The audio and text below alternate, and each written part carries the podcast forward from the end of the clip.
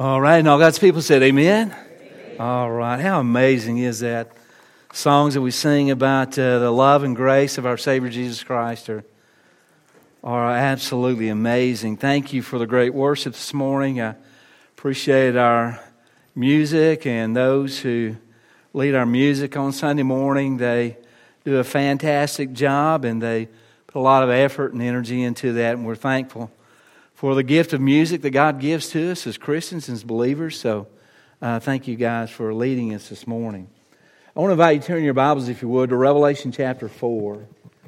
And in our journey through the book of Revelation, we see that John's at a place where he's seeing some things in the present time, and he's looking and observing, and he's writing those things down as God had instructed him to do. And the scene that he's taking in today, or that he's looking at, is in really the throne room of God because it, uh, he's worshiping or seeing the worship of the Lamb that takes place in heaven.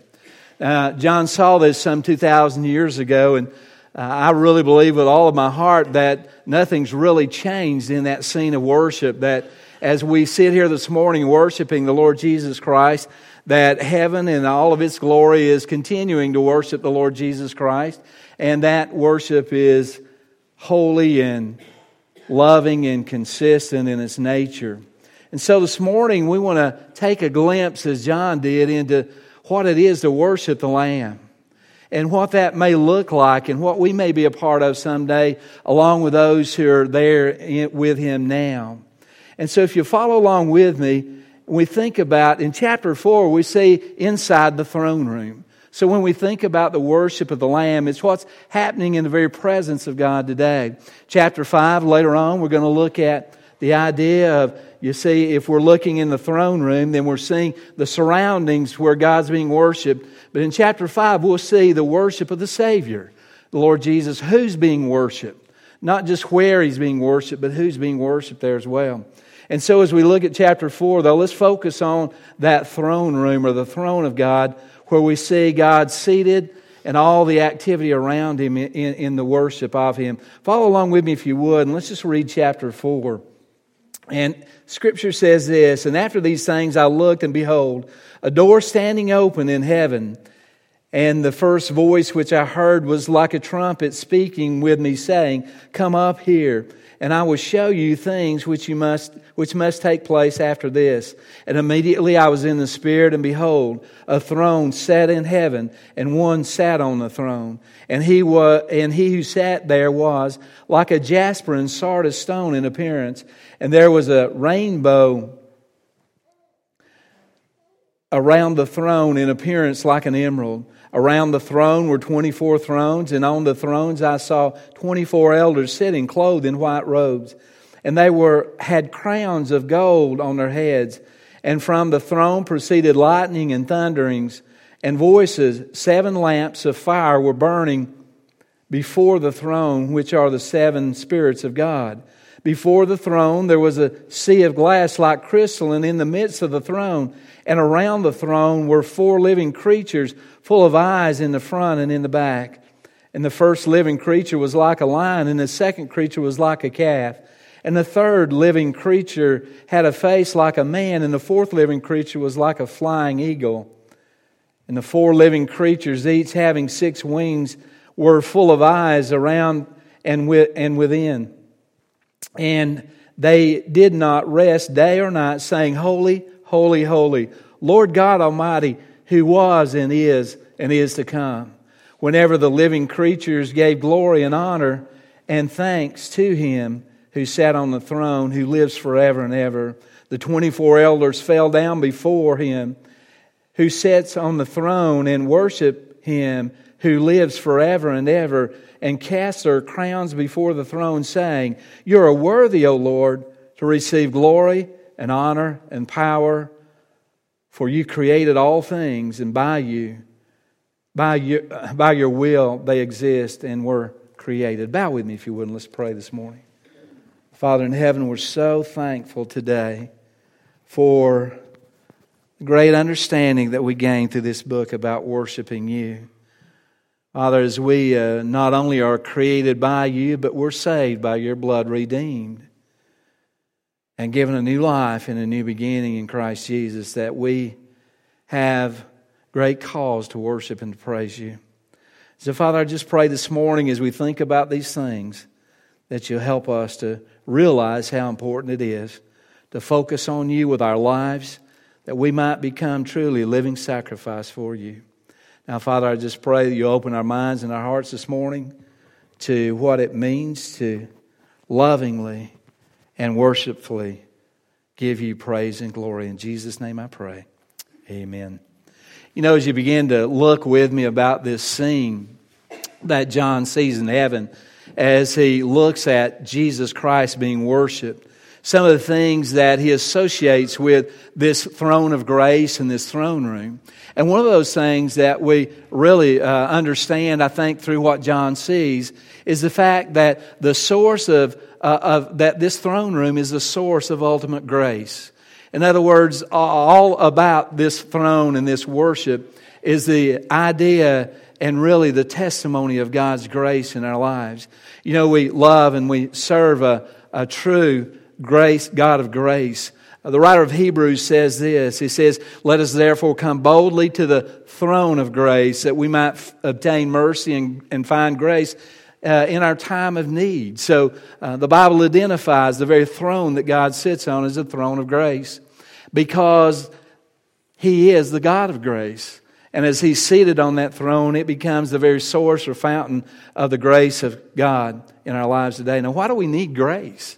Uh, you know, somebody defined grace one time as God's unmerited favor, or it's getting something that we don't deserve, or, or, or someone did the word grace, G R A C E, in an acrostic, and it's God's riches at Christ's expense. That's His grace, isn't it? That's how He responds to us. We believe in God, we approach Him in faith, and He responds to us in grace. And so when John saw the Lord Jesus Christ seated on the throne, he saw uh, an experience or a picture of the grace of God. And so, what are some of the things about that? Look, look at what John discovered. First of all, the very first thing that John saw when he looked into the throne room is that he, the Bible says that he saw an open door. Scripture says, and behold, a door standing open. Uh, you, you see, the idea of an open door is access that we have access to the throne of grace. Look, we ought to be amazingly thankful and worshipful toward God because Jesus Christ has given us access to the throne of grace. Uh, that apart from Him and His work on our behalf, His death on the cross, you and I couldn't access the grace of God.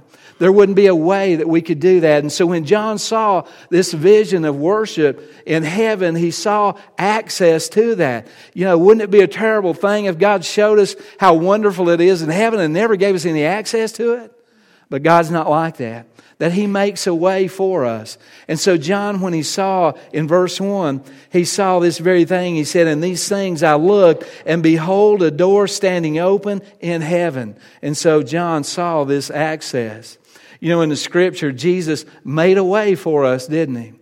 The Bible says in John chapter 10, Jesus says, I am the door, and if anyone enters by me, he will be saved and will go in and out and find pasture. Jesus says, listen, the way that we're saved is through him.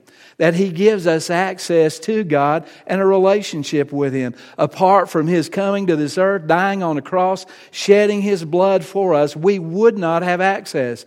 Jesus says, I am the way, the truth, and the life. No one comes to the Father except through me. That's access, isn't it? And our access is through Jesus Christ. So when John saw, the very first thing that he saw was that, hey, we have access to this throne of grace.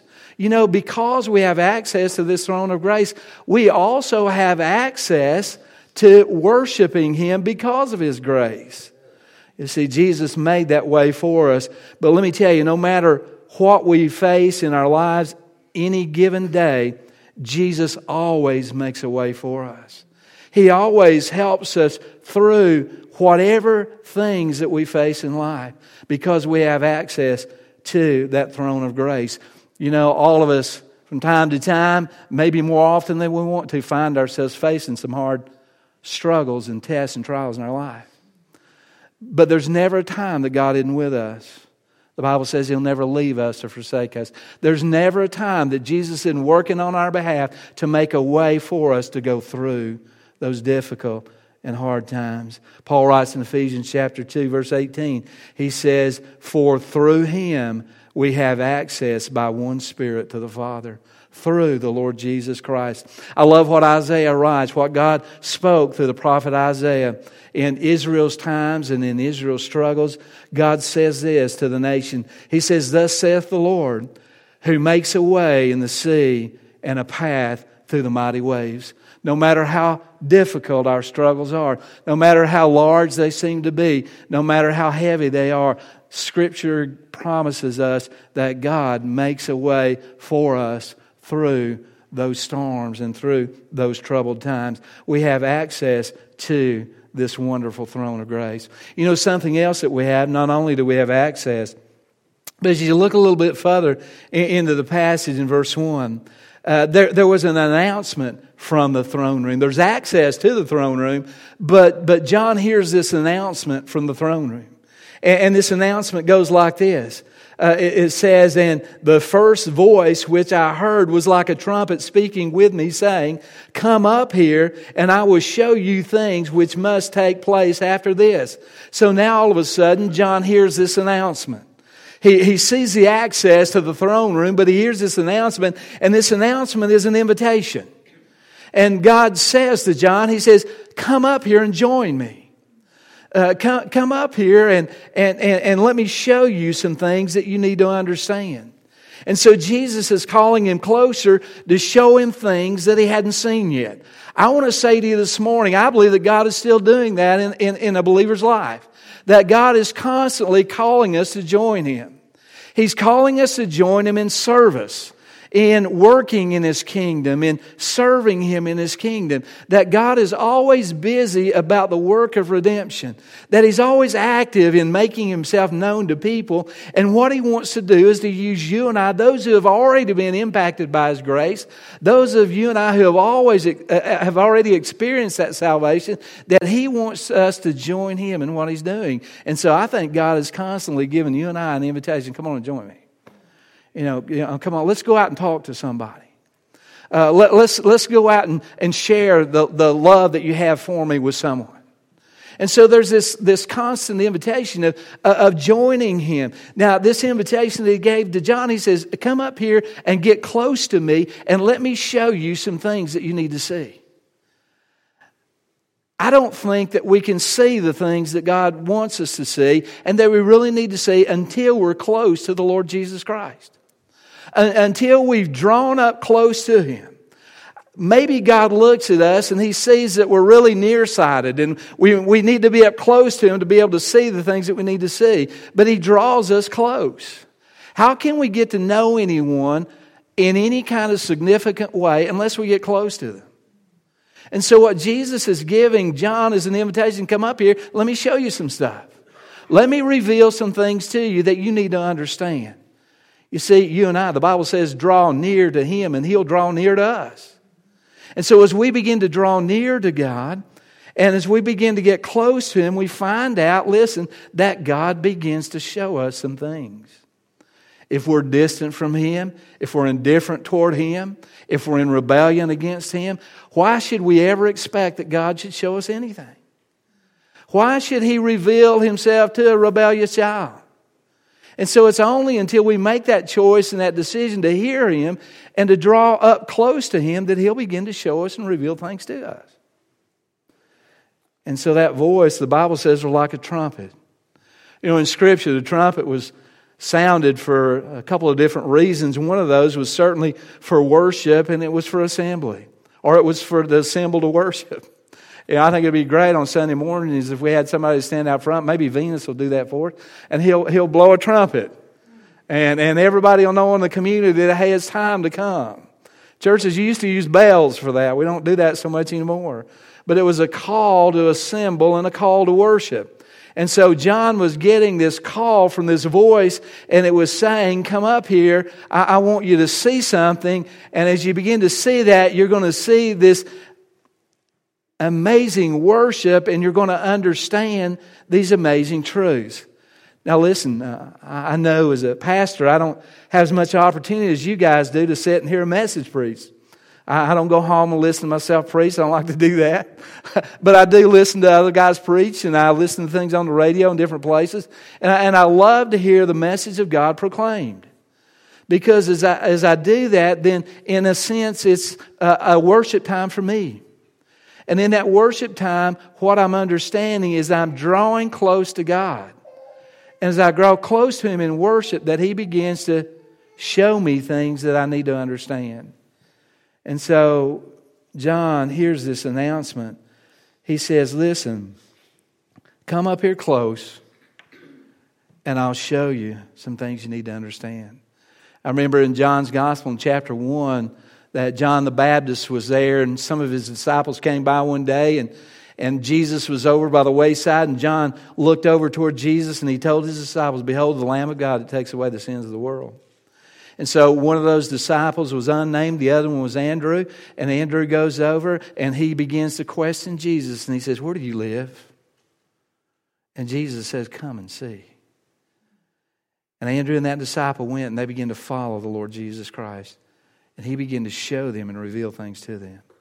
It's only until we have a heart and a desire to draw close to him that he'll really begin to show us things that we need to understand. So in this throne room, there was an announcement, and the announcement was come up here. God invites us to worship him. He, he wants us to worship him. And so the invitation is always there for the child of God come worship me. Well, not only did John see access to the throne room, and not only did he hear an announcement to the throne room, but once he got into the throne room, he found that there's assistance in the throne room when it comes to worship. Now, that assistance that he found if you look at verse 2, he says, Immediately I was in the Spirit. So all of a sudden, when John answered Jesus' invitation and he came through the access that, that God had provided for him, all of a sudden the Spirit began to help John to worship and understand. Listen, we sometimes we'll approach the Word of God and we read it and we study it and we wonder, you know, what, what are you trying to say to me, Lord? And it's only until the Spirit of God begins to take the Word of God and show us the things that God has to say to us that we understand. Because Jesus said the Holy Spirit is your teacher and he's your guide and he'll lead you into all truth. And so when John came up and when he answered that invitation, the Spirit of God began to assist him in that worship. Uh, listen, no true believer or no true worship takes place without the enabling of the Holy Spirit. I mean, we can come every Sunday morning and we're not going to worship until we're surrendered to the Holy Spirit uh, until we're submissive to His will, uh, uh, until we're ready to, for God to speak to us through His Holy Spirit. He enables us to worship, He's our helper in all those things. You know, the Bible said Jesus was speaking to a lady one day by a well, and he said this to her about worship. He said, But the hour is coming, and now is, when the true worshipers will worship the Father in spirit and in truth, for the Father is seeking such to worship Him. God is spirit, and those who worship Him must worship in spirit and truth. See, Jesus revealed the, the need that you and I have for the Holy Spirit to help us in our worship of God. We can't do it alone we can't truly honor Him without the help of the Holy Spirit in our lives. Paul writes in Philippians chapter 3, he says, For we are the circumcision who worship God in spirit, rejoice in Christ Jesus, and have no confidence in the flesh. The flesh can't worship the Lord Jesus Christ. Only through His Spirit we worship the Lord Jesus Christ. You know, we may be able to try to imitate true worship in the flesh, but it really never happens until the Spirit has control. And so there's assistance in the throne room that John finds through that grace. But let me give you one last thing this morning is that John also found out that he made an assessment of the throne room. When he came up into the throne room. He began to look around, right? Wouldn't you be curious about that? I mean, you access the throne room, and because you've gotten this invitation to, to come and to see, and you come and you begin to see, and the Holy Spirit begins to, to minister to you and help you worship. And, and, and next thing you know, John's looking around, he's seeing all these kind of things and trying to process all this vision that he's seeing from God in heaven as he's being worshiped. And, and he begins to look around. What does he see? Well, listen to what he sees. He, he sees some pretty wonderful things. In verse 3, he sees a rainbow. He says, And I, I, I saw, uh, and he sat on the throne like a jasper and sardius stone in appearances. Really, jasper and sardius stone is a reference to Jesus' purity and his sacrifice. So he sees someone who's pure and a pure sacrifice. And then he goes on to say, he sees this rainbow. He says, And there was a rainbow around the throne in appearance like an emerald. So, so John's seeing Jesus seated on the throne and, and this rainbow encircling him. You see, the rainbow, you know, when we look at a rainbow from Earth's perspective, you know what we see? We see this big arc, don't we? Yeah, and I know you guys, you're looking for the end. No, uh, we see this big arc. But, but, but you, you might not realize, but when you see a rainbow, when you're 40,000 feet in the air and you're, you're seeing a rainbow and you're looking down on it, it's really a circle. And, and it's not an arc, but it's a circle. And, and it has no end. And, and what John saw around the throne of God was this rainbow, this circle, this complete circle. Now we know what the rainbow is in Scripture, right? It's a promise of God that God made with Noah, with mankind after the flood. He said, I'm not going to destroy this earth by a flood anymore, and I'm going to give you a sign that it was a rainbow. And so, what John is saying, he's saying that God is perfect in keeping his promises. That, that, he, that, that there's no end to God keeping his promises. And so he's looking at this throne room of someone who's being worshiped, and he's seeing someone who's faithful and, and someone who's honest and someone who keeps his word. And, and so God's being worshiped. So John gets off. Hey, he looks around. You know, rainbow wasn't the only thing that he saw. But really, that's our God, isn't he? He's faithful. He keeps his word. He makes his promise and he keeps his promise. But not only did John see that, but, but he went on and he saw 24 thrones. And on those 24 thrones, there were 24 elders seated. But those 24 thrones that he saw, were, the Bible says they were witnesses. Uh, he, he, says, and, and, around the throne were 24 thrones, and, and, and on the thrones I saw 24 elders sitting, clothed in white robes. So they were witnessing. And, and what they were witnessing, they were witnessing God governing in justice and righteousness. Isn't that great? I, mean, here's God, and He's doing His thing that He does over all of His creation, all these things. And, and these guys are seeing these things happen, and they're seeing that, that, you know, God's doing it right. He's just in what he does, and he's righteous in what he does, and, and he's always that way, and he's consistent in his justice and his righteousness. And, and, and you know what John saw that is that, you know, he had experienced government on earth like you and I do. And there's hardly much to be said about justice and righteousness about the government that, that, that man has, but in heaven, God's government is just and it's righteous. And one day that same government is going to be over all this earth as well. When Jesus establishes his throne on earth. And so John saw, hey, this great king. As a matter of fact, he saw the King of Kings and the Lord of Lords. And so I'm sure, hey, if he isn't excited by then, he's certainly getting more excited, isn't he? Right? You see, that's the way worship ought to be as we as we get into worship, and the more we get into it, the more exciting it ought to be. That's why we have a call to worship. Uh, well, what else did he see? Verse 5. Look, he saw lightning and thunder and voices and all these things that, that he saw in verse 5. And, and, and from the throne proceeded lightnings and thunderings and voices. All these things. What are these things? These are fearful things, aren't they? These are the very kind of things that, that the nation of Israel saw on Mount Sinai when Moses was receiving the law. And, and, and John saw God to be feared, not to be afraid of, to be reverenced and respected.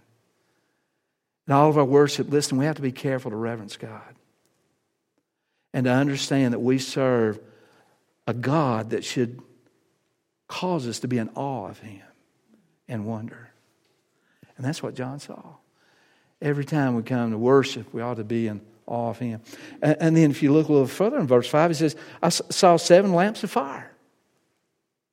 Now, those seven lamps of fire are, are, representative of, of the Holy Spirit because he goes on and says, which are the seven spirits of God. Seven being perfect, Spirit of God being the Holy Spirit. God the Father, Son, Holy Spirit. And so, there again is a testimony of our need for the Holy Spirit in our worship of God.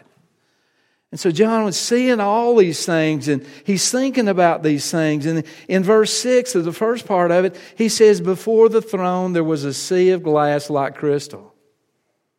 What in the world is that? Well, listen, John saw this sea of glass. It's, you know, I don't know if I'm thinking I'm looking at a sea of glass, I'm thinking it's transparent, isn't it? I mean, we're able to see right through it. And so what John was seeing was, was God's judgment and the transparency of that judgment. You see, a sea of glass is, is a, as a, you know, we, we look at the sea and we see it in constant motion. Waves crashing after wave after wave after wave. But, but John sees this sea of glass. And, and the idea is that it's fixed. God's judgment is transparent and it's fixed. It never changes.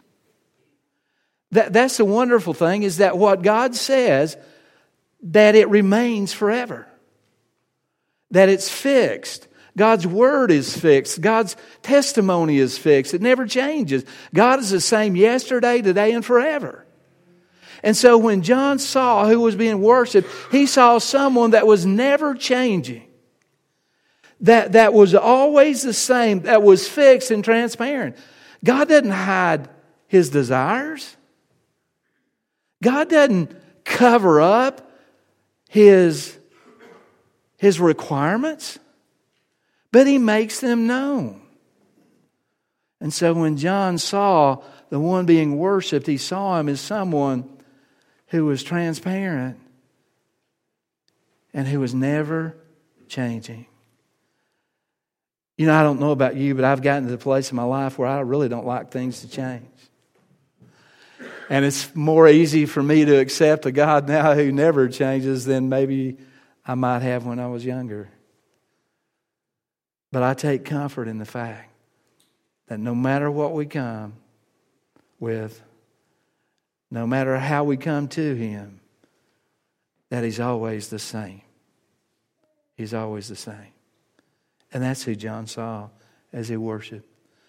You see, when we think about the grace of God, His grace is always the same. It's always abundant. It's always given without measure. God's grace is always extended to us without exception and without condition because He is the God of grace. When John saw Him, he saw in that throne room the source of ultimate grace. When we worship God, we understand Him to be the God of grace. What does that mean to you today? I hope it means to you today that you've trusted that grace and you've invited Jesus Christ into your heart, into your life as your Savior. That there was a time in your life when you realized that you were a sinner and that that sin separated you from God and that God made a way, that He made a door for you to come to Him and be saved. That's the grace of God. And the grace of God, the Scripture says, is for all. For whosoever calls on the name of the Lord, Scripture says, shall be saved. That's ultimate grace. That God will save us in spite of ourselves. That He'll save us in spite of what we've done. You know, I've had people in the past ask me, Brother Mike, you don't know what I've done. Well, listen, I don't have to. God still forgives you. But some say, well, you don't know how many times I've done it. Doesn't matter. Doesn't matter how many times. God's grace is sufficient for whatever we need. And that's the God that John worshiped when he was invited into the throne room. Bow with me if you would, and let's pray.